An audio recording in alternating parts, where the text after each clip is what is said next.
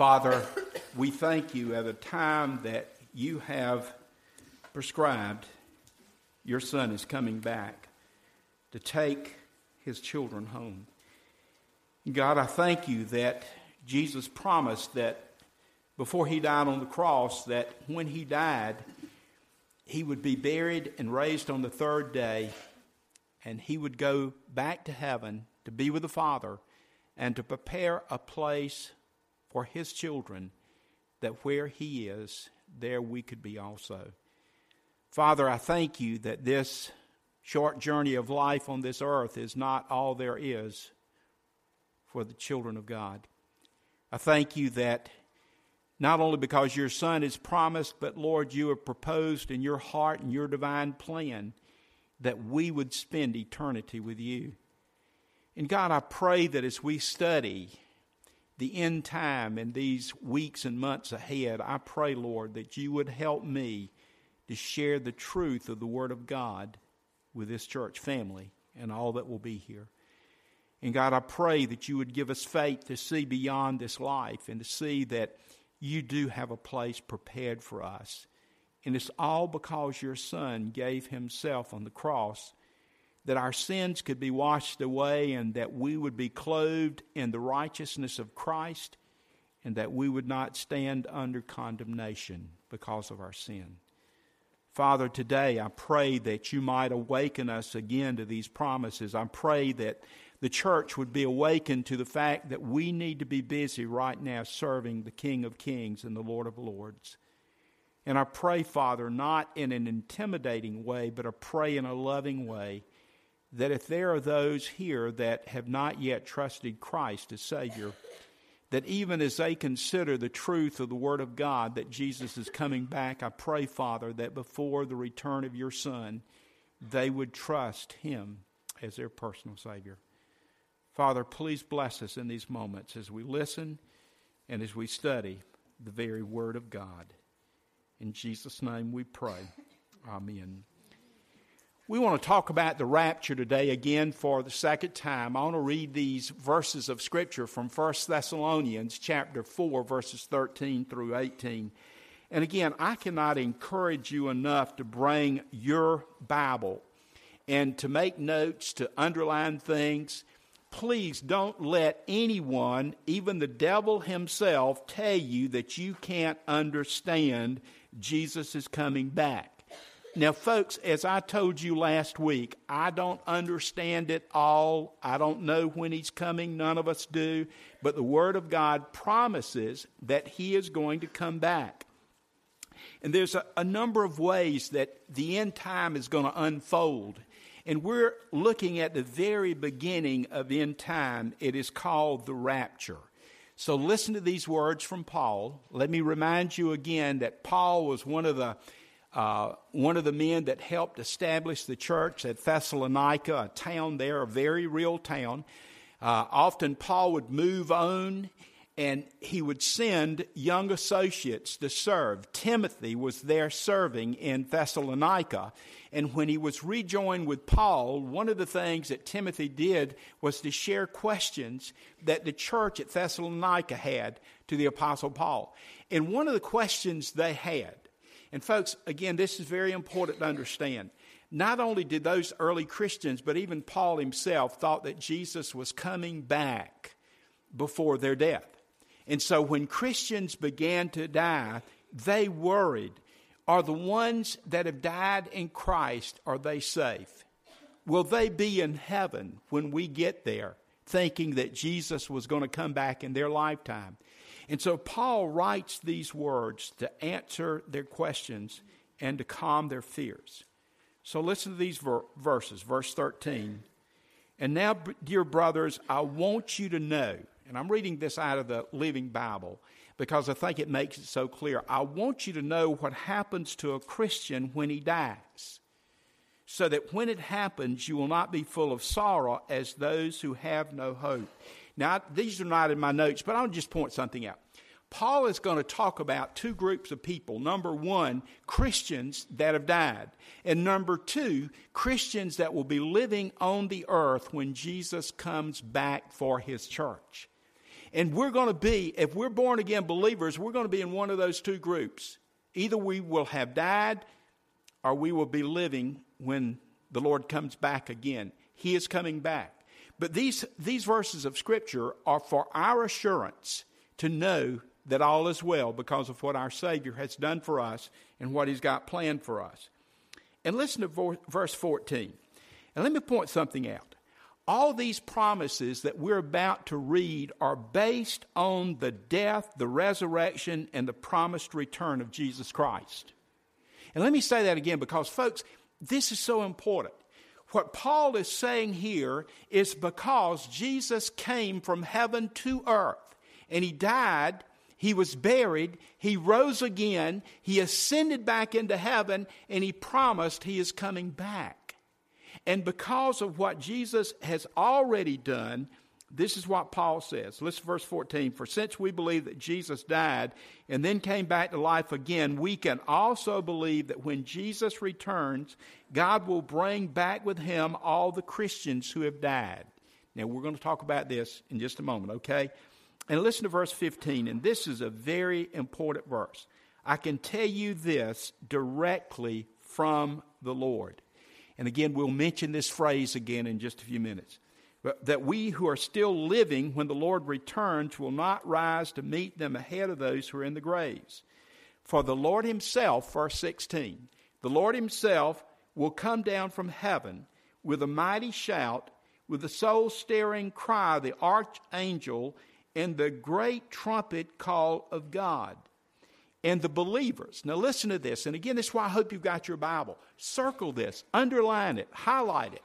The believers who are dead will be the first to rise to meet the Lord. That's the dead believers. But listen in verse 17, the living believers.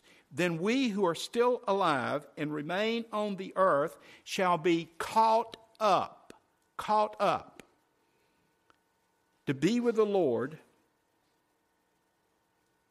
in the clouds to meet the Lord in the air and remain with him forever. Folks, there's a lot in this, and we're going to we're going to get to it, okay? In verse 18, so comfort and encourage each other with this news. There's so much that I want to share with you this morning. The next slide is one that we had last week. Let me let me just point this out again. How will the end time and return of Jesus unfold, okay? And the, the first event, the first stage is the rapture when Christ shall return in the air and take his church to heaven. And folks, let me let me point something out. We, we, touched on this last week. The word rapture is not in this passage, right? But the expression caught up, and, and this is how I understand this. Of course, you know the New Testament was written in Greek. Then it was translated into Latin, and the Latin word for being caught up is the word rapture. And so in English now, we, we call this event the rapture. But let me, let me tell you what this concept, being caught up to be with Christ, means.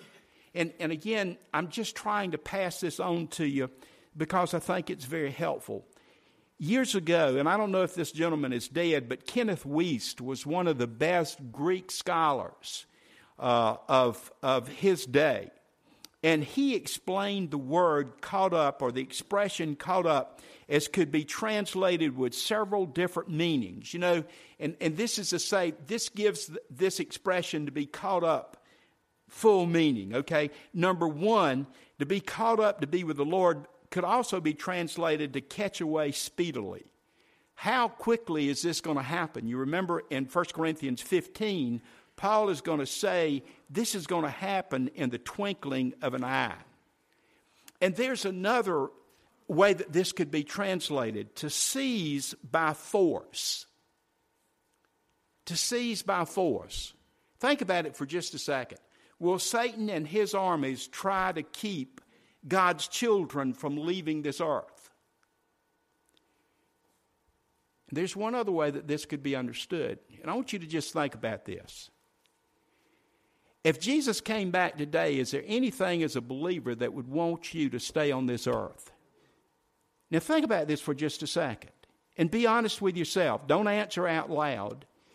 You see, after the after the, the rapture occurs, then according to the Word of God in the book of Revelation, the Great Tribulation will begin. Seven years of just violence and, and all kinds of things happening on this earth as the judgment of God falls upon this world because the Christians have been taken out, the Holy Spirit has been taken. That's the only thing holding back the wrath of God. Do you and I understand that? The world certainly doesn't. If people are still here when the church is taken out of the world at the rapture, then here comes the judgment of God. And if you'll begin reading in chapter 6 of the book of Revelation into chapter 19 of the book of Revelation, and pardon the expression, but hell comes to this earth as Satan begins to control and do on the earth what he's wanted to do and have mankind worship him. You can't imagine the evil that this world is going to face. Why would anybody want to stay on the earth? But let me ask you something. As a Christian, as a believer, what is keeping us from serving Jesus Christ right now? Because we've gotten so caught up in the world. And, and it's always reading this expression, to seize by force, will the Lord have to literally pull some people, some Christians, out of this world because we've fallen so in love with the world? You remember Lot's wife? God said, As I take you out of, out of um, Sodom and Gomorrah, don't look back. You remember that story? And, and I'm, I'm not trying to be comical this morning, but you know, and this might be an illustration that you're not going to like. But what if you just won a $100 million lottery and all of a sudden you hear the trumpet sound? What are you going to do as a Christian? And you know, we've gotten so caught up in the things of, of the world, we don't care about the second coming. We want to stay here as long as we can. I've even made, now I've made this statement. Y'all probably heard me say it from the pulpit. I'd like to be on the, I don't want to die right now. I want to be on this earth. I want to scare some more turkeys and deer. I want to kiss my wife a couple more times. I want to drive down the road in a Ford pickup longer. But, but listen, folks, have we so got focused on the world that we're not looking up to heaven? And is that why we have such a struggle with understanding Jesus coming back for us? But, folks, he is. Another aspect of being caught up, and another, another uh, translation of this would to be claimed for one's own self. You know why Jesus is coming back? He's coming back for his bride. And I'm not talking about a woman, I'm talking about the church of Jesus Christ. You remember, we are called his bride in the Bible, in the New Testament, Paul talks about the church being his bride. In Revelations chapter 19, there's a story of the marriage supper of the Lamb. We are his bride. And I'm not talking about bride in the sense of a man and woman being married. I am talking about the love that Jesus Christ has for us. He's coming back for us because he loves us and he's going to take us out of this world. Amen. And another translation of this is to move to a new place. Guess what? We're going to move from this earth where? To the place that Jesus has prepared for us, which we call heaven. And also, this could be translated to be rescued from danger. Folks, there's a lot of debate. I've just told you about the great tribulation that's coming on this earth. There's a lot of debate about when will the church be taken out? Will the church be here during part of the tribulation? And, and, and I'm not trying to tell you what to think, I'm just going to tell you my opinion, okay? But if you've got your Bible still open, look at chapter 1, verse 10. Chapter 1, verse 10, okay? And I'm just, I, I, would like for you to read the verses around that, but listen to 1 Thessalonians 1.10, and to wait for his Son from heaven, whom he raised from the dead, Jesus who delivers us from the wrath to come. And then look at chapter 5, verse 9. Chapter 5, verse 9. For God has not destined us for wrath, but to obtain salvation through our Lord Jesus Christ. And I believe that these two verses, and I think there's others, suggest that the church of Jesus Christ will be taken home before the time of tribulation that will come to the world from God as sin is judged and punished on this earth. And you might say, well, what's the big deal about all this? Folks, again, I'm just trying to affirm to you what the Word of God said Jesus is coming back. And I want to read, before we go any farther, I want to read to you again Acts chapter 1, verses 9, 10, and 11. We've read this, I think, every Sunday, but let me read this again. And this is after Jesus had been with his disciples after his resurrection for at least 40 days. When he had said this, as they were looking on, he was lifted up. A cloud took him out of their sight. And while they were gazing into heaven as he went, behold, two men stood by them in white robes and said, Men of Galilee, why do you look into why are you looking into heaven? This Jesus who was taken up from you into heaven will come in the same way as you saw him go into heaven. And folks, my understanding of this is as Jesus ascended into heaven, at the time of the rapture, he's going to come back on the clouds. He is not going to, and I'll say this again probably several more times, he's not going to come back and stand on the earth at this moment. He will be in the clouds, and the church of Jesus Christ will be lifted out of this world to go be with him. And you say, can that really happen? Absolutely. God can do whatever he wanted to do. Why is this earth still suspended in space like it is right now? Why are we not burned up by the sun? Why is there gravity? Because God so ordained all these things. But let me get back on track, okay? And here's what I want you to think about this morning. From the beginning of time until the present, mankind has tried to solve the riddle of death and the afterlife. And, you know, even listen to these verses out of the book of Job. Listen to this. Job, you remember his life. He was in such turmoil, and his friend, he had lost everything. His friends were just putting him down, and he is struggling. He is in a state of depression. And listen to what he says If a man dies, shall he live again? This thought gives me hope so that in all my anguish I eagerly await sweet death. Job believed in life after death, and his life was so torturous to him at that moment that he welcomed death because he knew that death had to be better than life. But, folks, then he says something, and remember, Job is one of the oldest books in the Bible. Listen to what he says, though, in chapter 19. But as for me, as for me, listen to this. I know that my Redeemer lives and that he will stand upon the earth at last. And I know, listen to this, I know, I know that after this body has decayed, what does that mean? This body has died. You know, we've got it all mixed up in this life, don't we? We think that we're living in the land of the living, going to the land of the dying, but that's backwards. We're living the land of the dying, going to the land of the living. Amen? Now just think about that for just a second. Not because I said it, a professional golfer, Christian golfer said that. Let me get back on track. And I know that after this body has decayed, this body shall see God. And listen to this then he will be on my side. Yes, I shall see him not as a stranger, but as a friend. What a glorious hope you see, even way, way back in the Old Testament, God is affirming that there is life after death. And folks, just think about the struggle in our day. Philosophers have wrestled with the question of immortality and afterlife. Spiritists have struggled with it. And folks, you won't believe this. Uh, these notes were prepared a couple of weeks ago and you know, a, a, spiritist tries to communicate with the dead.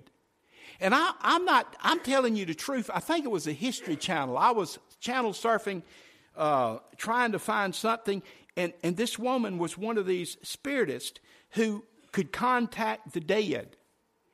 And, and folks, listen, here's what I'm trying to point out people are struggling with this.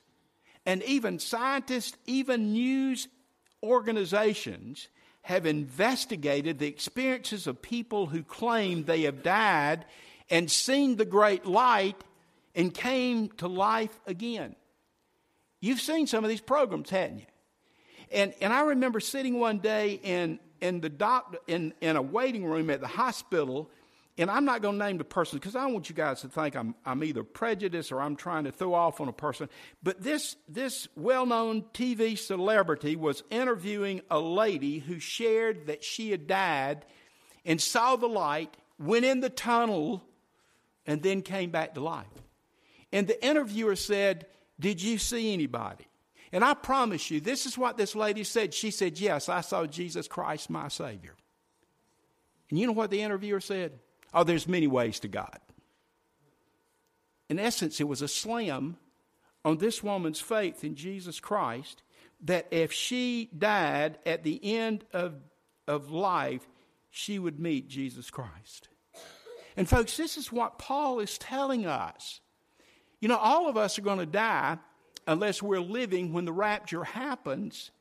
But, folks, listen, at the end of this life, it is not the grave. For the believer, it is eternity in heaven with the Lord Jesus Christ who has prepared a place for us. Amen. And these Christians there in, in Thessalonica, they're struggling. What about dying? Is that the end? And folks, I want to point something out. I'm, I'm about out of time. I know that. Um, Paul has been asked by these Christians in the church about their brothers and sisters in Christ who have died. And, and listen to what he says in verse 13.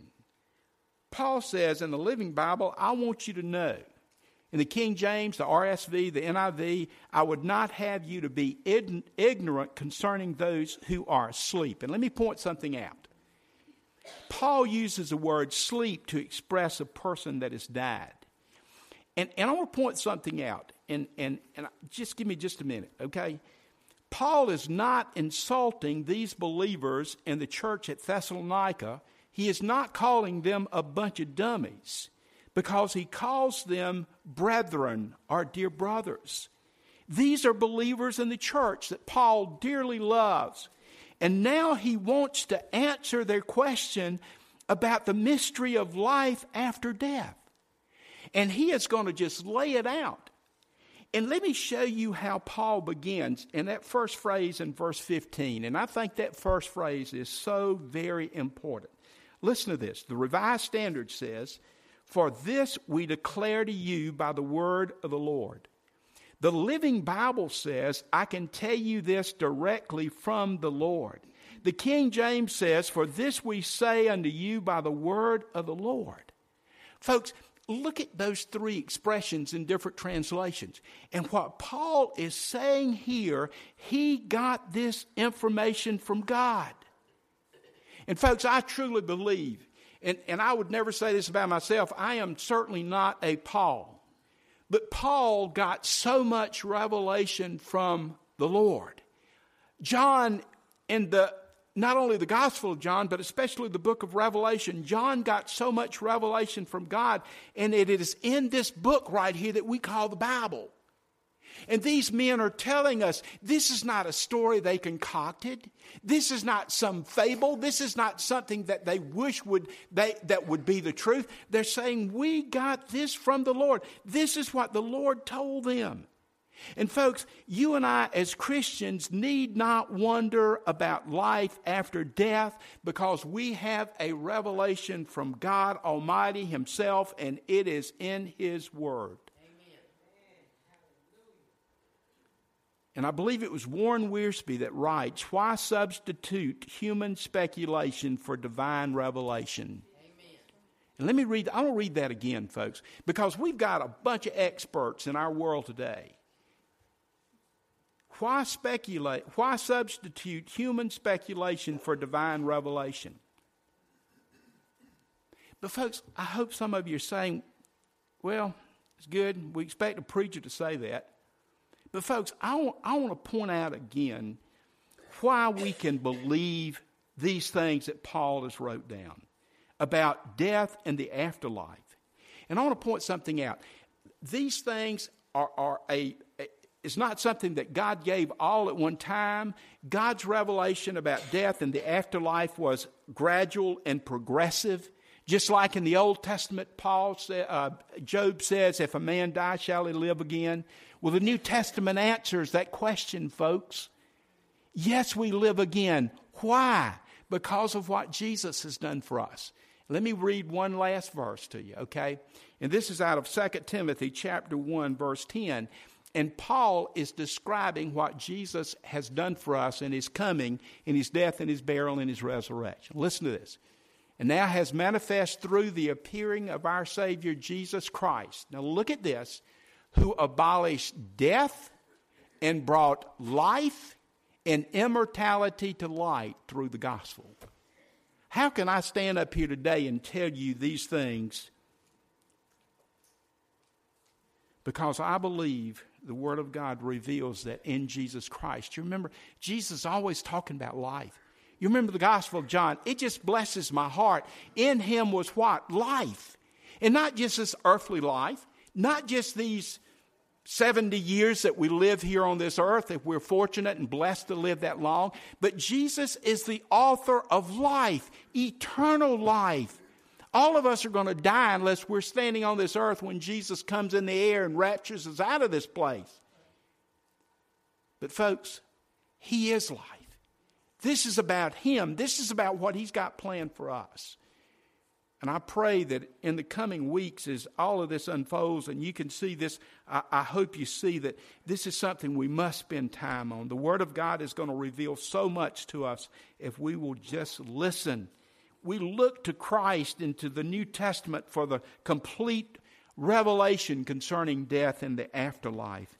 And, folks, I ask that you let God speak through His Word and through His Son and through His Holy Spirit. And pray for me again that I'll stand here in this pulpit and share the truth from the Word of God. Let us pray together. Father, I thank you for these moments that we can spend in the Word of God. Lord, your word is inexhaustible. God, there's so much about your son, what he has done and is doing and will do for us that it's hard for us to grasp it all. But God, just give us knowledge and help us to hear the word of God. Help the Holy Spirit to take control of these services, Lord. That it will not be my words or what I've been taught or what I think, but it will be what you reveal through your Son and through your servants. And Father, today I thank you that as Christians there is this hope in us that stems not from what we believe, but it stems from what Jesus Christ has done for us already and the plans he has for us. We thank you that whether through death or through the rapture that we shall be with you for eternity. And God, we we're, we don't want to be selfish. We want everybody on this planet to know your Son is their Savior. We want heaven to be full. And so, Father, today we pray that if there are those here this morning that have not yet trusted Christ as Savior, that they would be led to trust Him, if not in this hour, in the days ahead. And God, I just pray that you would take these promises from the Word of God and instill them in our hearts and minds and even as many of us get closer to death, Father, we would know that everything's going to be okay because our Savior has provided the way for us. God, please speak through these moments of invitation. And if there are those that need to make public decisions, I pray, Father, that you'll lead them to do that. In Jesus' name we pray. Amen. Our hymn this morning of decision is when the roll is called up yonder, number 600. You know, if we're born again believers, we ought to sing this with a smile on our face. All right, let's do it now.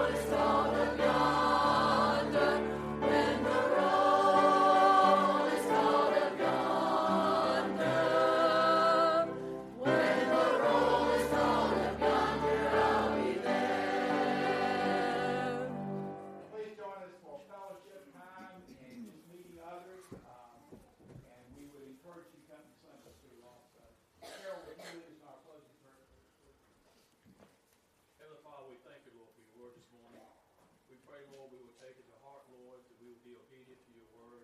And Lord, we will prepare our hearts and minds for your second coming. Lord, have us